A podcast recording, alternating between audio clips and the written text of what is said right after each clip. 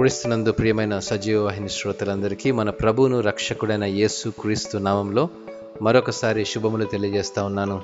దేవునికి మరుగు చేయబడనిది ఏదైనా ఉన్నదా అనే అంశాన్ని ఈరోజు మనం ధ్యానించుకుందాం. మీకు తెలుసా రెండు వేల పదిహేనవ సంవత్సరం నాటికి ప్రపంచమంతా రెండు వందల నలభై ఐదు మిలియన్ల సీసీటీవీ కెమెరాలు అమర్చబడి ఉన్నాయని అంతర్జాతీయ పరిశోధనా సంస్థ వెల్లడి చేసింది.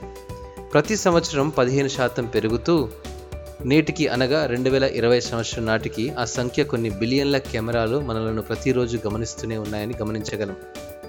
హోటల్ షాపింగ్ మాల్స్ రోడ్డుపై ట్రాఫిక్ సిగ్నల్ వంటి ఎన్నో ప్రదేశాల్లో అమర్చి దోపిడీలను అక్రమాలను అరికట్టే ప్రయత్నం చేస్తున్నారనేది ఒకటైతే మరోవైపు మానవుని రహస్య జీవితాన్ని బట్టబయలు చేయడంలో ఎటువంటి సందేహం లేదని నేను అంటాను ఇదిలా ఉంటే సామాజిక మాధ్యమాలలో మన వాళ్ళు తమ వ్యక్తిగత సామాజిక జీవితాలను వారికి వారే ఇతరులకు తెలియజేసే స్థితిగతులను చూసినప్పుడల్లా ఆశ్చర్యమే కదా.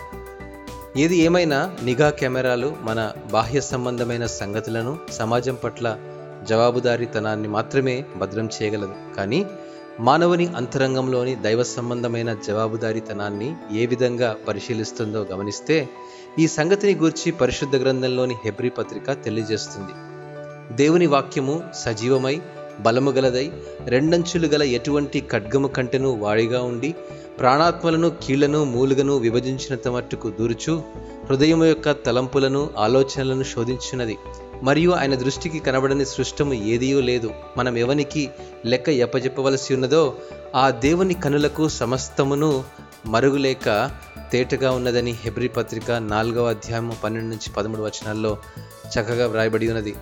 యేసుక్రీస్తు మన బలహీనతలయందు మనతో సహానుభవము లేనివాడు కాడు గాని సమస్త విషయంలోనూ మనవలే శోధింపబడినను ఆయన పాపము లేనివాడుగా ఉండను గనుక మనము కనికరింపబడి సమయోచితమైన సహాయం కొరకు కృప పొందినట్లు ధైర్యముతో కృపాసనం యొద్దకు చేరుదామని హెబ్రిపత్రిక నాలుగవ అధ్యాయం పదిహేను పదహారు వచనాలు మన జీవితాలకు ఆనందాన్ని కలుగజేస్తాయి.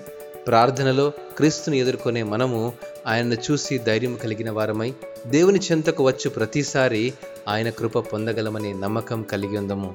అట్టి కృప ప్రభు మనందరికీ దయచేయనుగాక. ఆమెన్.